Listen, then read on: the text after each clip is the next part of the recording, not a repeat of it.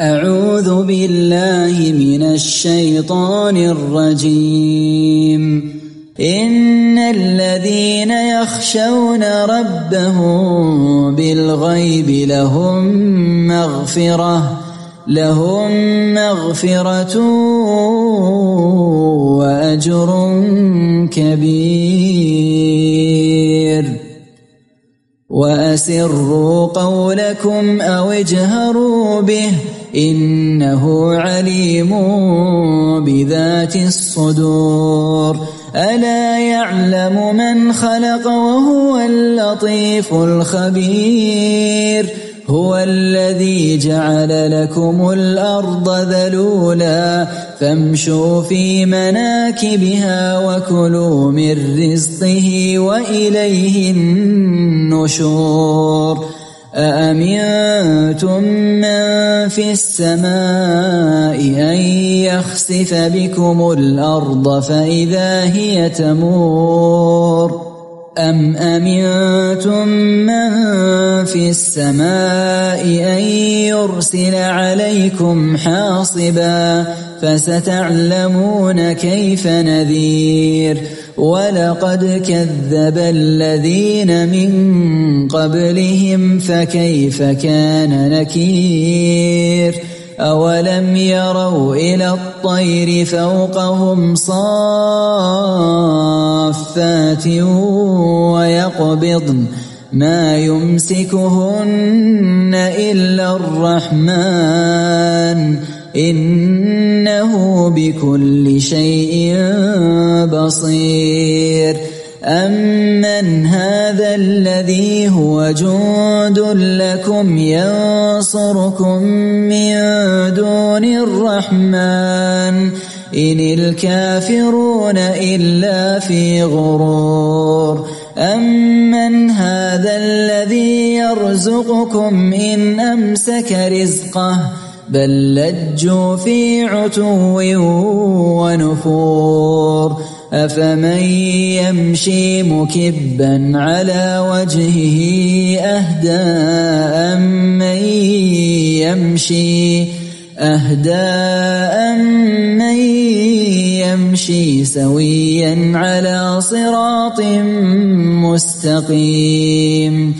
قل هو الذي أنشأكم وجعل لكم السمع والأبصار والأفئدة قليلا ما تشكرون قل هو الذي ذرأكم في الأرض وإليه تحشرون ويقولون متى هذا الوعد إن كنتم صادقين قل إنما العلم عند الله وإنما أنا نذير مبين فلما رأوه زلفة سيئت وجوه الذين كفروا وقيل هذا الذي كنتم به تدعون قل أرأيتم إن أهلكني الله ومن معي أو رحمنا فمن يجير الكافرين من عذاب أليم قل هو الرحمن آمنا به وعليه توكلنا فستعلمون من هو في ضلال مبين قل أرأيتم إن أصبح ماؤكم غورا فمن يأتيكم بماء معين الحمد لله رب العالمين والصلاة والسلام على أشرف الأنبياء والمرسلين نبينا محمد وعلى آله وأصحابه أجمعين. قال الله تعالى إن الذين يخشون ربهم بالغيب لهم مغفرة وأجر كبير. الخشية من العبادات القلبية والتي ينبغي أن نحييها في أنفسنا وأن نذكر بعضنا بها يذكر بعضنا بعضا بهذه العبادة التي هي الخوف مع الهيبة والتوقير والتعظيم. وكون ذلك بالغيب أي أنهم يخشون الله عز وجل حال الاستتار عن الأعين حال غيبتهم عن غيرهم وإلا فالله عز وجل لا يغيب عليه شيء فهو غيب بالنسبة إلى الخلق. فهم يخشون الله عز وجل بالغيب فلا يستهينون بنظره فإذا أرادوا أن يعصوا رب العالمين استتروا عن الناس وعصوا ربهم سبحانه وتعالى بل هم يعلمون أنه لا يغيب عليه شيء. وهؤلاء وعدهم بالمغفرة للذنوب والسيئات والخطايا وبالأجر العظيم أي الثواب الكبير أي الثواب الجزيل. وأجر كبير في القرآن ورد في أربعة سور أجر كبير في القرآن أربع في فاطر معهود والملك فع. وكلها من بعد ذكر المغفرة وفي الحديد رابع ما أشهره. وهو الذي تراه فيها سابقا وبعده أجر كريم لاحقا في موضعين يا أخي منها مع حرف ياسين ألا فصنها فهذه المواضع الأربعة فيها أجر كبير. في سورة هود إلا الذين صبروا وعملوا الصالحات أولئك لهم مغفرة وأجر كبير. وفي سورة فاطر الذين كفروا لهم عذاب شديد والذين آمنوا وعملوا الصالحات لهم مغفرة وأجر كبير. وفي سورة الحديد هذه الآية ذكروا يا إخوان. في سورة الحديد. آمنوا بالله ورسوله. نعم. آمنوا بالله ورسوله وأنفقوا مما جعلكم مستخلفين فيه. فالذين آمنوا منكم وأنفقوا لهم أجر كبير. وهذه الرابعة والأخيرة. طيب تقديم المغفرة على الأجر فيه تقديم التخلية على التحلية فالله عز وجل يتجاوز عنهم ويغفر لهم ويكافئهم على خشيتهم بهذا الأجر الكبير. قال تعالى وأسروا قولكم أو اجهروا به إنه عليم بذات الصدور. يعني سواء عليكم أخفيتم القول وأسررتم والإسرار هو الكلام الخفي شبيه السرار يعني شبيه السر أو اجهروا به يعني أعلنتموه وأظهرتموه وأوضحتموه وكان كلامكم بارزا مسموعا للجميع لجميع من يبلغه الصوت يعني سواء عليكم. وأسروا قولكم أو اجهروا به. فالله عز وجل لا يخفى عليه شيء سبحانه وتعالى. إنه عليم بذات الصدور يعني ما هو أدنى وأقل وأخفى من ذلك وهو ما يختلج في الأنفس مما يحدث الإنسان به نفسه. ذكر الواحد وغيره هنا سبب نزول لا أعرف صحته عن ابن عباس أن المشركين الذين كانوا ينالون من النبي صلى الله عليه وسلم كان يقول بعضهم لبعض أسروا قولكم كي لا يسمع رب محمد. كي لا يسمع رب محمد. فنزلت هذه الآية وكان جبريل عليه السلام يخبر النبي صلى الله عليه وسلم بقولهم ذلك. فالإنسان الذي يستشعر أن الله عز وجل يعلم ما في صدره ويعلم ما يسر به فإنه يخشاه في الغيبة ويخشاه في حال الاختفاء عن أعين الناس. إذا ما خلوت الدهر يوما فلا تقل خلوت ولكن قل علي رقيب. ولا تحسبن الله يغفر ساعة ولا أن ما تخفي عليه يغيب. ألا يعلم من خلق وهو اللطيف الخبير؟ ألا يعلم؟ هل هذه الهمزة استفهام أو ألا كلها حرف استفتاح وتنبيه؟ الجواب أن هذه الهمزة همزة استفهام ولا نافية. يعلم من خلق. هذه فيها ثلاث احتمالات. كلها معاني صحيحة. والآية إذا كانت مترددة بين معاني كلها حق فإنها تحمل على جميع تلك المعاني. أولا أن يكون المراد ألا يعلم. الذي خلق وهو الله عز وجل ألا يعلم الخالق خلقه ويكون مرتبط بما سبق من حيث الإخبار عن علمه بألفاظ أخرى فهو عليم بذات الصدور وهو الذي لا يخفى عليه شيء. وكيف يخفى عليه شيء وهو الذي خلقه؟ فهذا الإسرار الذي تسرونه خلقه الله. ألا يعلم الله خلقه؟ وعلى هذا الوجه تكون من؟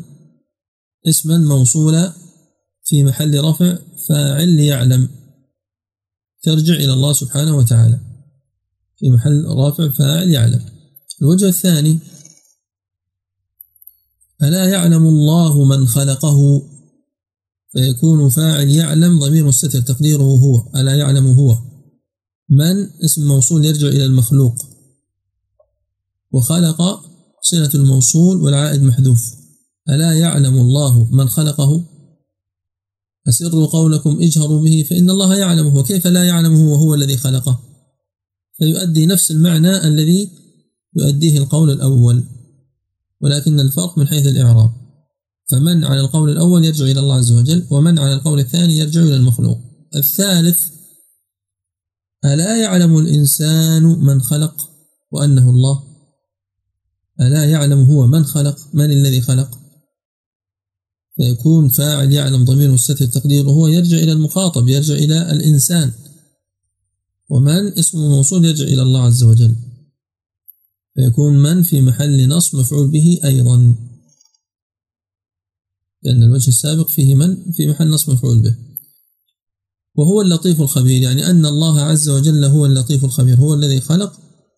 ومن أسمائه أنه لطيف ومن أسمائه أنه خبير واللطيف هو الذي يقدر الأمور بخفاء وبلطف وبرفق سبحانه وتعالى. بالإضافة إلى اللطف بالخلق والرحمة. والخبير هو الذي يعلم تفاصيل الأمور ويعلم دقائق الأشياء سبحانه وتعالى. هو الذي جعل لكم الأرض ذلولا فامشوا في مناكبها وكلوا من رزقه وإليه النشور.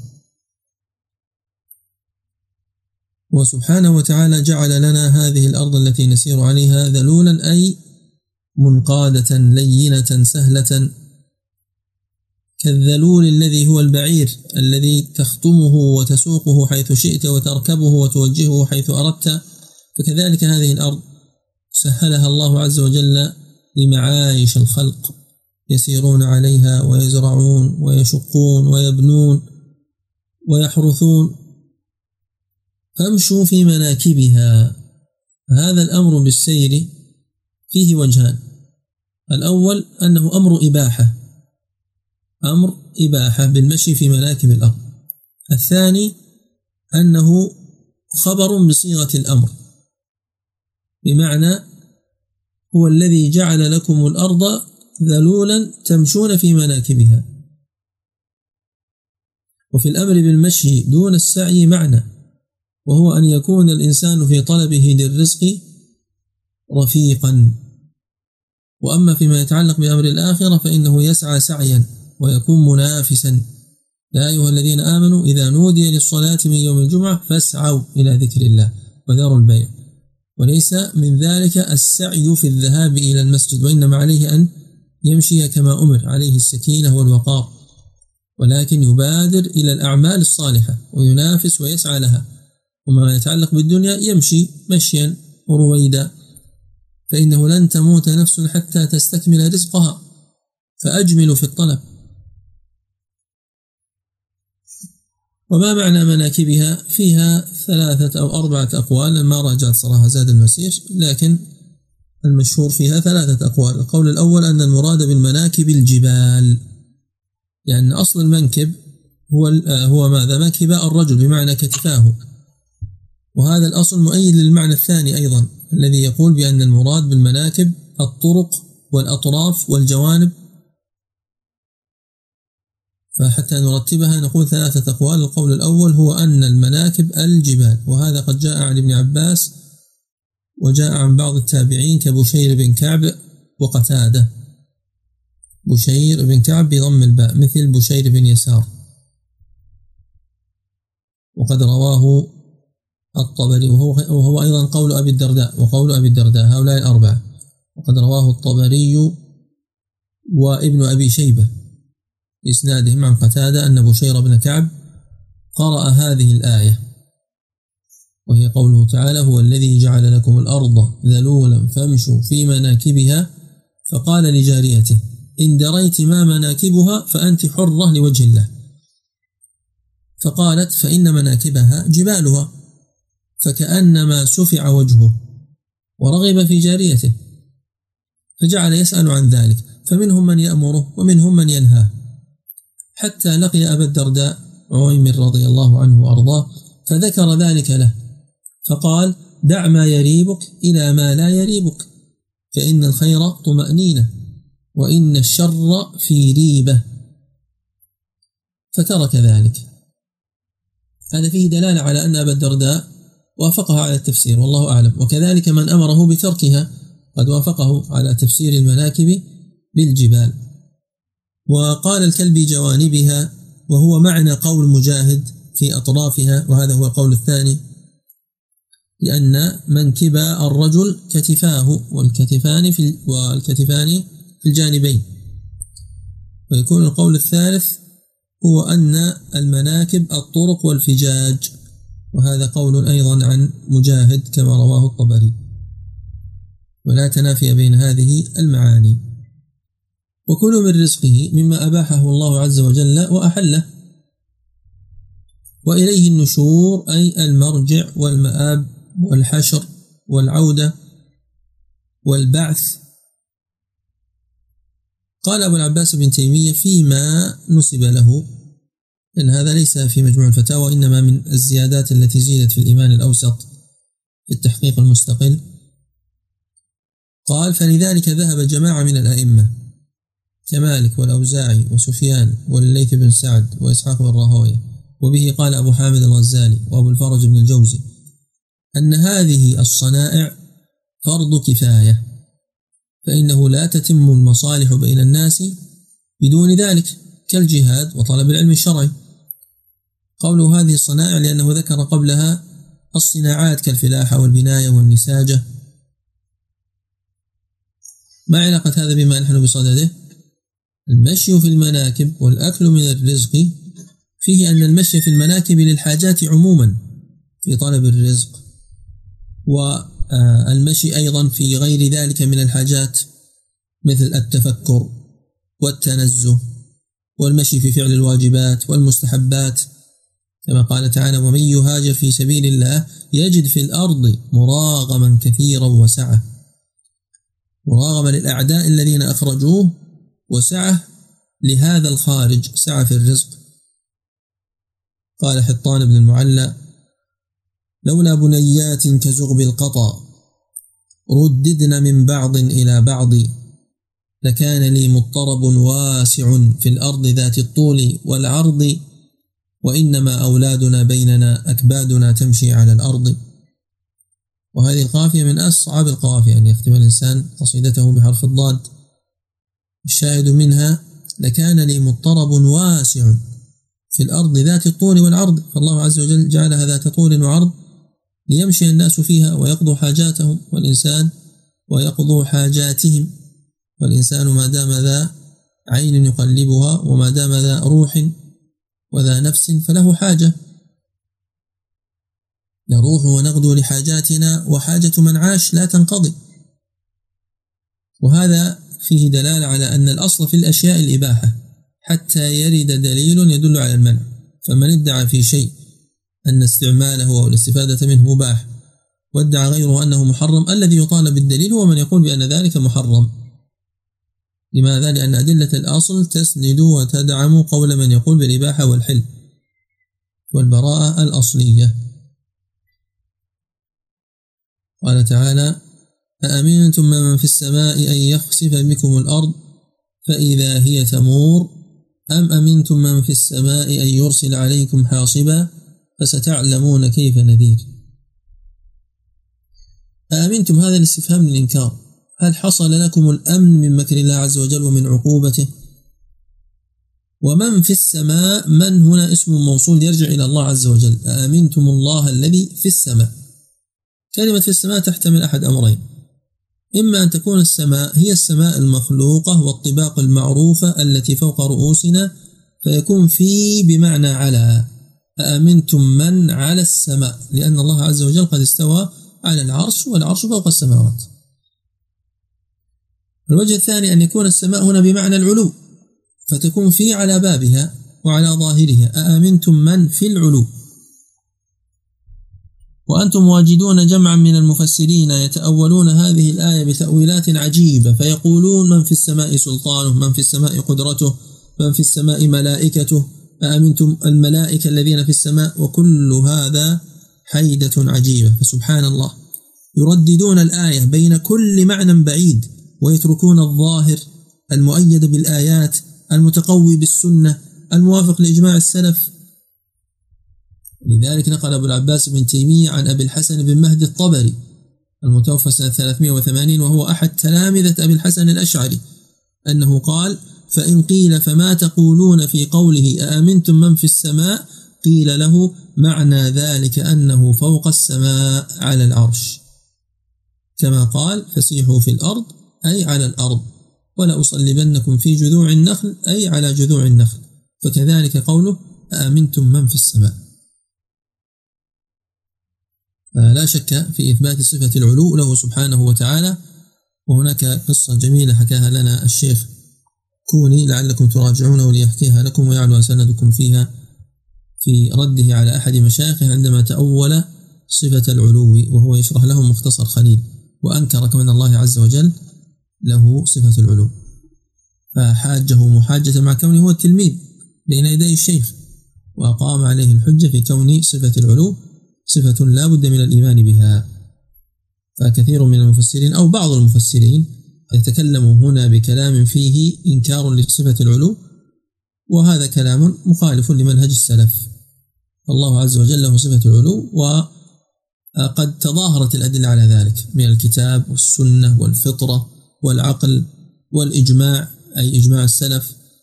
وعندما سأل النبي صلى الله عليه وسلم الجارية أين الله؟ قالت في السماء. هذا أصرح دليل. وهو شجن في حلوقه نعم. أمنتم من في السماء أن يرسل عليكم حاصبا أي أن يرسل عليكم حجارة سواء كانت من الأرض أو من السماء. أن يرسل عليكم حاصبا.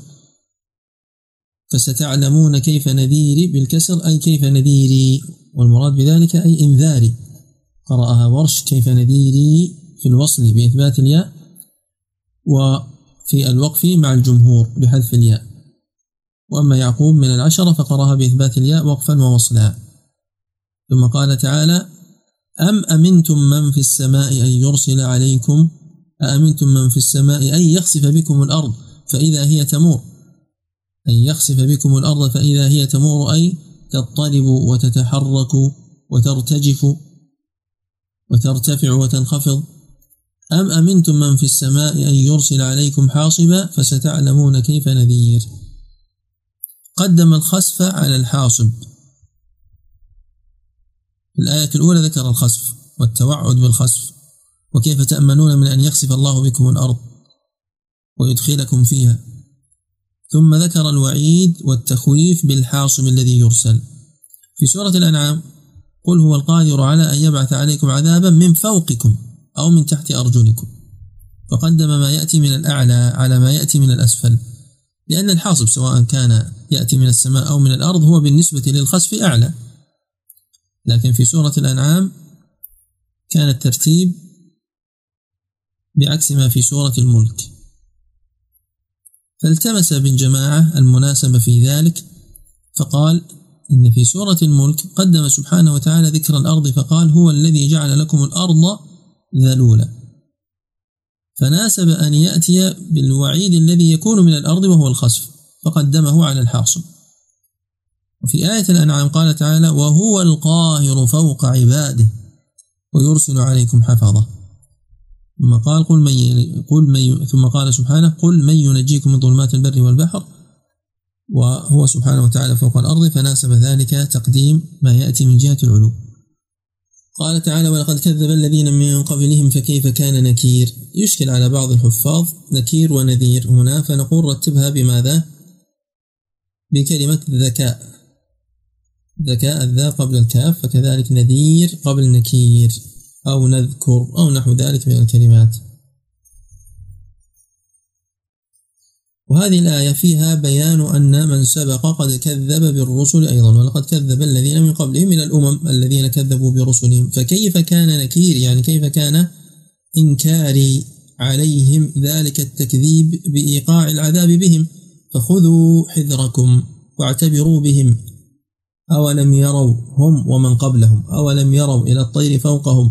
صافات ويقبضن ما يمسكهن إلا الرحمن ما يمسكهن إلا الرحمن إنه بكل شيء بصير. الله عز وجل يلفت أنظار البشر إلى هذه الآية التي تتكرر عليهم وهي النظر في الطيور التي تسبح في السماء. ألم تر أن الله يسبح له من في السماوات والأرض والطير صافات كل قد علم صلاته وتسبيحه. كونها صافات أي مادات باسطات لأجنحتها. ويقبضن يعني ويقبضن أجنحتها وبهذا يكون الطير بالقبض والبسط بالنسبة للطيور. فكلمة ويقبضن هنا هذه الجملة في محل نصب حال. يعني أولم يروا إلى الطير فوقهم صافات وقابضات ما نافية. يعني لا يمسكها في السماء ويمنعها من السقوط ويحبسها ويحفظها إلا الرحمن سبحانه وتعالى. وإلا لو حاول الإنسان أن يطير لسقط ومات. إلا أن يحفظه الله يقصد بلا وسائل بلا طائرات ونحو ذلك. الله عز وجل جعل الطير مهيئة لذلك من حيث الخفة والمقادم والأجنحة التي خلقها لها وألهمها كيف تطير وكيف مع أن سبحان الله ما في محركات ولا يوجد قوة دفع ولا غيره هي في الأرض وفي ثانية تجدها ارتفعت. الله عز وجل هو الذي قدر وسخر وهيأ لها أن تطير وأمسكها في السماء أن تقع. وتلاحظ هذا في هجرة الطيور. الطيور تهاجر يعني تقطع لاحظ بحر طويل جدا مثل البحر الأحمر أو غير ذلك أو محيطات. يعني ما في مجال للوقوف والانتظار يعني إذا سقطت ستغرق في هذا البحر. وطيور بالمئات تهاجر حتى إذا وصلت إلى الشاطئ. مباشرة تنزل على الشاطئ أنها ترتاح وصلت إلى المكان الذي هي مهاجرة إليه. هذا فيه آية منه سبحانه وتعالى هو الذي يلهمها. تطير في موسم معين وتصل في موسم معين ولذلك الذين يصيدون الطيور يعرفون متى يذهبون إليها يعرفون موسمها لأن الله ألهمها. أن تهاجر في هذا الوقت وتنتقل من المكان الفلاني إلى المكان الفلاني وتسير عبر الطريق الفلاني. هو سبحانه وتعالى قد حفظها وأمسكها هذه المدة الطويلة التي سافرت فيها من مصر إلى مصر ومن قطر إلى قطر. وله سبحانه وتعالى في ذلك عبرة للخلق وعظة. إنه بكل شيء بصير ولا يخفى عليه شيء. أمن هذا الذي هو جند لكم ينصركم من دون الرحمن. إن الكافرون إلا في غرور. أم من؟ أم استفهامية ومن اسم موصول؟ ومنهم من أعرب أم من كلها برمتها جعلها اسما موصولا. وعلى كل حال فهو في محل رفع مبتدأ. من هذا؟ هذا اسم الإشارة خبر. الذي الاسم الموصول بدل من الخبر. فهذا الاستفهام. يقول هذا الاستفهام. من هذا الذي هو جند لكم؟ يعني قوة وجيش وحزب يعطيكم المنعة والغلبة وينصركم في كل معركة تخوضون. من دون الرحمن يعني غيره سبحانه وتعالى. تتخذونه من الأرض جندا لكم. هل عندكم أحد يدفع عنكم عذاب الله الذي إذا شاء أرسله عليكم خسفا من الأرض أو حاصبا من السماء؟ هل عندكم جند ينصركم منه؟ إن نافية. يعني ما الكافرون إلا في غرور. يغترون بماذا؟ يغترون بما فتح الله عليهم في الدنيا. من التطور والتقدم والقوة الصناعية والعسكرية والاقتصادية وغير ذلك من مجالات الحياة يعلمون ظاهرا من الحياة الدنيا وهم عن الآخرة هم غافلون. فهذا الغرور الذي فيه أهل الكفر مما يجب أن يحذره المؤمن على نفسه أن يصاب به. أمن هذا الذي يرزقكم إن أمسك رزقه. بل لجوا في عتو ونفور. فتلاحظ أن أمن الأولى ترجع إلى غيره سبحانه وتعالى ممن يتخذ جندا. وأمن هذه الثانية ترجع إليه سبحانه وتعالى. من هذا الذي يرزقكم؟ أليس هو الله؟ طيب إن أمسك الله رزقه إن منع القطر أن ينزل من السماء أو منع الزرع أن يخرج من الأرض فمن الذي سيرزقكم؟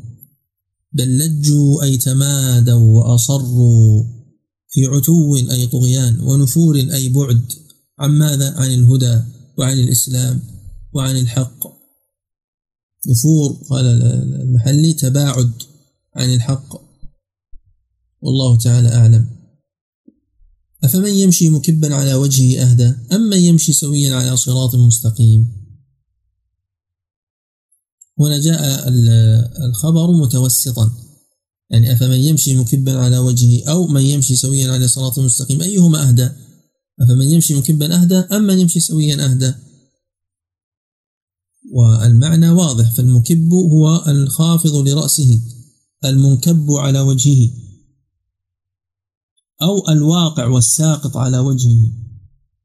مكبا على وجهه يعني كل ما مشى تعثر وسقط. فهل هذا أهدى؟ أم الذي يمشي مستقيما؟ سويا أي استقامة واعتدال.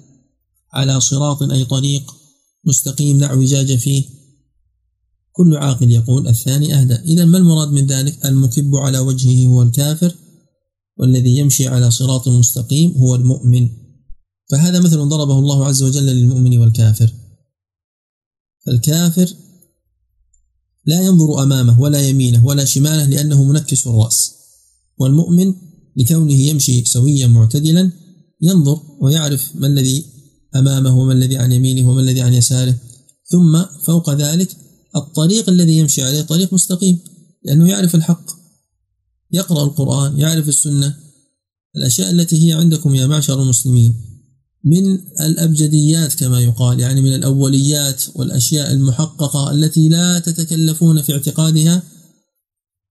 يمضي بعض الكفار عشرات السنوات حتى يصل إليها. ثم ربما اهتدى وربما ضل بعد ذلك. لماذا؟ لأنك على طريق مستقيم ولأنك تمشي سويا. تعرف لماذا خلقت وكيف خلقت وما هو أصلك وماذا بعد الموت.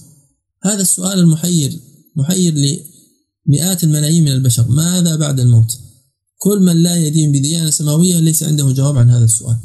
كل من يعبد الشجر والحجر والشمس والبشر والتراب لا يعرف ماذا بعد الموت. من الذي سيخبره؟ إلا أن يسترق الإجابة من أهل الكتب السماوية. ثم أصحاب الديانات التي الذين أرسل لهم الرسل وأنزلت عليهم الكتب الذين يعرفون ماذا بعد الموت. تأتي التمايز من نواحي أخرى. يأتي التمايز بينها ومعرفة كون الإسلام هو الحق من جهات أخرى. هذا يمشي سويا يعرف من أين أتى وأين سيذهب. وهو على طريق وهو الإسلام الذي لا اعوجاج فيه. قل هو الذي أنشأكم. وجعل لكم السمع والأبصار والأفئدة. قليلا ما تشكرون. هو سبحانه وتعالى الذي أنشأكم أي أوجدكم وخلقكم. وجعل لكم السمع والأبصار والأفئدة ابتداء دون عمل منكم ولا شكر. وإنما هذه هدايا مجانية يعطاها أغلب البشر ابتداء وسائل يسمع ويبصر ليعرف. ولتوصل هذه الوسائل إلى القلب. الأفئدة هي القلوب. توصل إليها المعارف والبيانات فيقوم القلب بتحليلها وبالاستنتاج منها وبحفظها وبالتركيب بينها والتحليل. لأن عقل الإنسان في قلبه كما سبق مرارا في سورة الحج وغيره في سورة الحج وغير الحج من السور. لكن قليلا ما تشكرون قليلا ما نشكر الله على نعمة السمع قليلا ما نشكر الله على نعمة البصر. قليلا ما نشكر الله على نعمة الفؤاد على نعمة الإسلام نعمة الهداية والقرآن. هذه الآية فيها تنبيه أن نشكر الله دائما على هذه النعم. بعض الناس لا يعرف من النعم إلا المال والصحة وأمور الدنيا. ويغفل أن أعظم النعم وأكبرها هي التي توصلك إلى الجنة. نعمة الهداية التي حرمها كثير من البشر. فإن شكر الله على هذه النعمة من أسباب الثبات عليها بإذنه سبحانه وتعالى. قليلا ما تشكرون تحتمل أمرين كما ذكر بعض المفسرين. إما لا تشكرون أصلا وأنكم لا توحدون ويكون الخطاب هنا للكفار. وإما أن شكركم يكون قليلا. شكركم يكون قليلا. تشكرون قليلا. قل هو الذي ذرأكم في الأرض وإليه تحشرون. هو سبحانه وتعالى الذي فرقكم وبثكم ونشركم في الأرض. وهذا أولى من تفسير من فسر ذرأ بمعنى خلق لأن خلق داخل في الآية السابقة. أنشأكم. وقد ذكرت هاتين الآيتين في سورتين أخريين فما هما؟ جواب. ذكرت هاتان الآيتان في سورتين أخريين فما هما؟ نعم إجابة صحيحة أرسل أحد الأخوان. مؤمنون. السورة الثانية. سورة المؤمنون قال سبحانه وتعالى وهو الذي أنشأ لكم السمع والأبصار والأفئدة. قليلا ما تشكرون الآية. وفي سورة السجدة الموضع الثاني في سورة السجدة. وتلاحظون التشابه بين بعض الآيات في سورة السجدة وفي سورة الملك وكلاهما مما يشرع أن يقرأه الإنسان في كل ليلة. كما ثبت في حديث جابر. ثم جعل نسله من سلالة من ماء مهين ثم سواه ونفخ فيه من روحه وجعل لكم السمع والأبصار والأفئدة قليلا ما تشكرون. ليس فيها قل هو الذي ذراكم. وقال وإذا ضللنا في الأرض إننا في خلق جديد.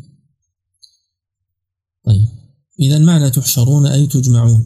ويقولون متى هذا الوعد إن كنتم صادقين. أما هذه فجاءت في سور كثيرة كسورة يونس وسورة سبأ وسورة السجدة. يقولون متى هذا الفتح إن كنتم صادقين؟ طيب اختلف العلماء في المراد بالوعد هنا. الذين يقولون هذا الكلام هم الكفار يقولونه استبعادا واستهزاء بالمؤمنين. هذا الوعد الذي وعدتمونا إياه متى هو كائن؟ هذا الانتظار من باب أنه لن يكون. فأولى وأول ما قيل في ذلك أن المراد بهذا الوعد القيامة. وقيامة الإنسان تكون بموته. القول الثاني أن المراد بذلك فتح آه، أن المراد بذلك معركة بدر والعذاب الذي يحل بهم ببدر وقيل غير ذلك. ولعل السياق يؤيد هذا آه، يؤيد القول الأول. قل إنما العلم عند الله وإنما أنا نذير مبين كما أنه لا يعلم متى الساعة. فيقول إن هذا الذي وعدتكم به من القيامة الكبرى يأتي به الله. كما قال قوم نوح لنوح قد جادلتنا فأكثرت جدالنا فأتنا بما تعدنا إن كنت من الصادقين. قال إنما يأتيكم به الله إن شاء. وإنما أنا نذير مبين يعني أنا دوري أن أنذركم وأخوفكم ومبين أي واضح ليس عندي شك فيما أنذركم به وفيما أخبركم به فالأمر بالنسبة لي بين. وأنا أيضا مبين فهو بالمعنيين جميعا. مبين أي مظهر للحق وموضح له. فلما رأوه زلفة سيئت وجوه الذين كفروا وقيل هذا الذي كنتم به تدعون. على الوجه الأول فلما رأوه أي رأوا العذاب وذلك يوم القيامة. زلفة أي قريبا. سيئت وجوه الذين كفروا أي وقع بوجوههم السوء. وقيل إما أن يكون القائل هم الملائكة أو يقول بعضهم لبعض هذا الذي كنتم به تدعون أي تطلبون وتتمنون وتستعجلون في الحياة الدنيا. كما قال بعضهم ربنا عجل لنا قطنا قبل يوم الحساب. وقال بعضهم اللهم إن كان هذا هو الحق من عندك فأمطر علينا حجارة من السماء فهذا الذي تدعون وتستعجلون قد حل بكم قتل الخراصون الذين هم في غمرة ساهون. يسألون أيان يوم الدين يوم هم ذوقوا فتنتكم هذا الذي كنتم به تستعجلون. هذا الذي كنتم به تستعجلون. وهذا حكاية حال كما قال المحلي أن هذه الآية حكاية حال تأتي عبر عنها بطريق مضي لتحقق وقوعها. فلما رأوه زلفة أي يوم القيامة رأوا العذاب قريبا منهم. فحينئذ حصل الذي كانوا يستعجلون به في الدنيا. قل أرأيتم إن أهلكني الله ومن معي أو رحمنا فمن يجير الكافرين من عذاب أليم؟ قل لهؤلاء الكفار أرأيتم جدلا وتنزلا؟ إن أهلكني الله ومن معي يعني من آمن بي. أهلكني الله أهلكني الله قراءتان ومن معي ومن معي أو رحمنا؟ لأنه ربنا. فأنتم أقبلوا على شأنكم وأجيبوا عن سؤالكم وعما يتعلق بكم فإن لنا ربا. هو يرحمنا سبحانه وتعالى. وإن أهلكنا فما الذي سينقذكم أنتم من الهلاك؟ من يجير يعني من يحمي الكافرين به سبحانه وتعالى من عذاب أليم قد توعدناكم به. فإن كنتم لن تعملوا بإيمان فاعملوا باحتياط. على الأقل أنت تقول والله أنا أشك لكن اعمل. ربما يكون هناك قيامة ربما يكون هناك آخرة ربما يكون هذا الوعد حقا. فما الذي تخسره أن تؤمن؟ وهل أنت على حق حتى تتمسك يا أيها المشرك والكافر بما أنت عليه؟ فمن يجير يعني يحمي ويحفظ هؤلاء الكافرين من عذاب أليم؟ قل هو الرحمن آمنا به وعليه توكلنا فستعلمون من هو في ضلال مبين. هو يرجع إلى الله. قل أرأيتم من أهلكني الله؟ هو الله سبحانه وتعالى الرحمن. فأخبر عنه بأنه رحمن. وفي ذلك طلب لرحمته وأنه سيرحمنا بإذنه سبحانه وتعالى وبفضله. آمنا وصدقنا به في مقابلة أنهم كفروا. وهنا سؤال أورده الزمخشري لماذا في معمول الإيمان حصل التأخير وفي معمول التوكل حصل التقديم؟ يعني لماذا لم تكن الآية قل هو الرحمن به آمنا وعليه توكلنا؟ أو قل هو الرحمن آمنا به وتوكلنا عليه؟ الجواب أنه لما كان ذلك في سياق بيان كفرهم قيل آمنا ولم نكفر كما كفرتم فقدم الإيمان على العامل به. ولما كان المراد بالتوكل الحصر قيل عليه وحده توكلنا ولم نتوكل على غيره سبحانه وتعالى. وهذا السياق يفيد أن التوكل لا ينافي الأخذ بالأسباب لأنه قال امشوا في مناكبها وكلوا من رزقه وفي نفس الوقت أنتم تقولون عليه توكلنا. فالإنسان يعمل والقلب معلق بالسماء. والجوارح تكد في الأرض وتسعى وتطلب فستعلمون من هو في ضلال مبين. ستعلمون يوم القيامة من هو الذي على الحق ومن هو الذي في خسار وغواية بينة ظاهرة. قل أرأيتم إن أصبح ماؤكم غورا فمن يأتيكم بماء معين؟ قل يا معشر الكفار أرأيتم؟ أخبروني. إن أصبح وصار ماؤكم غائرا ذاهبا في الأرض لا تناله الدلاء. فمن يأتيكم؟ من الذي يأتيكم بماء معين أي عذب؟ سهل التناول ظاهر تراه العيون. فمعين يحتمل المعنيين المعنيين جميعا. معين بمعنى عذب ومعين بمعنى مرئي بالعين. قال صالح بن أحمد بن حنبل كان أبي إذا خرجت الدلو ملأى قال الحمد لله. قلت يا أبت أي شيء الفائدة في هذا؟ فقال يا بني أما سمعت الله تعالى يقول قل أرأيتم إن أصبح ماؤكم غورا فمن يأتيكم بماء معين. أصبح ماؤكم غورا أي غائرا في الأرض وهذا الوصف بالمصدر. ونعتوا بمصدر كثيرا والتزموا الإفراد والتذكير. رواه بالإسناد إلى صالح. البيهقي في الشعب.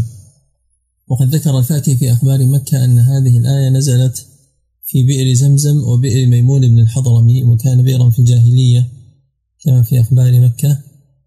والمعين الظاهر الجاري وهذا من معاني كونه مرئيا بالعين ومن لوازمه. وقد ذكر هذا كونه ظاهرا وجاريا. الطبري في تفسيره مسندا. قال الرازي والمقصود أن يجعلهم مقرين ببعض نعمه ليريهم قبح ما هم عليه من الكفر. أي أخبروني إن صار ماؤكم ذاهبا في الأرض فمن يأتيكم بماء معين؟ فلا بد وأن يقولوا هو الله. فيقال لهم حينئذ فلم تجعلون من لا يقدر على شيء أصلا شريكا له في العبودية؟ وهو كقوله أفرأيتم الماء الذي تشربون؟ أأنتم أنزلتموه من المزن أم نحن المنزلون؟ فهذا فيه إلزام وربط لتوحيد الربوبية بتوحيد الألوهية. كما أنكم آمنتم به ربا فيلزمكم أن تؤمنوا به إلها وأن توحدوه سبحانه وتعالى. وفي هذا تعليق للقلب به سبحانه وتعالى. وقد ذكر هنا الزمخشري في تفسيره قصة قال عن بعض الشطار وقد نقلها المحلي على خلاف طريقته لأنه ليس من عادته أن يستطرد وأن يذكر القصص لكن ذكر هذا هنا وقال عن بعض المتجبرين لعله نقلها من الزمخشري لأنها بنصه فيه أن آه، أنه تليت عليه هذه الآية فقال عندما قيل له فمن يأتيكم بماء معين؟ قال تأتي به الفؤوس والمعاول فذهب ماء عينيه وعمي. نعوذ بالله من الجرأة على الله وعلى آياته. وقال بعض الشطار علق الطيبي بأن الشطار جمع شاطر وهو الخبيث الذي عجز أهله.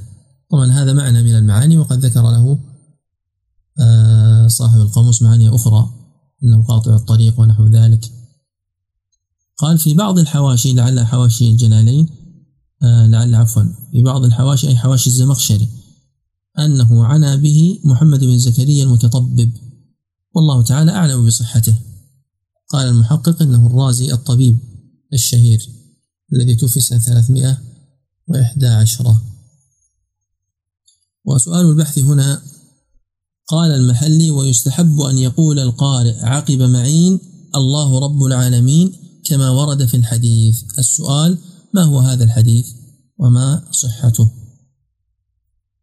هل يشرع أو يستحب أن يقول الإنسان بعد تلاوة فمن يأتيكم بماء معين الله رب العالمين وما الدليل على ذلك؟ كان سؤال المجلس الماضي متعلق بآية وذكر نظائرها في القرآن. لا إله إلا الله وهي قوله تعالى كلما ألقي فيها فوج سألهم خزانته ألم يأتكم نذير؟ قالوا بلى قد جاءنا نذير. فوصلتني بعض الآيات الصحيحة في ذلك كقوله تعالى قالوا أولم تك تأتيكم رسلكم بالبينات؟ قالوا بلى. قالوا فادعوا وما دعاء الكافرين إلا في ضلال. يا معشر الجن والإنس ألم يأتكم رسل منكم يقصون عليكم آياتي؟ حتى إذا جاءتهم رسلنا يتوفونهم قالوا أين ما كنتم تدعون من دون الله؟ قالوا ضلوا عنا الآيات. هذا والله أعلم. في سؤال. جزاك الله خير يا شيخ حسن عليك آمين جزاك الله خير وأحسن آمين. عليكم جميعا صلى الله وسلم على نبينا محمد وعلى آله وأصحابه أجمعين.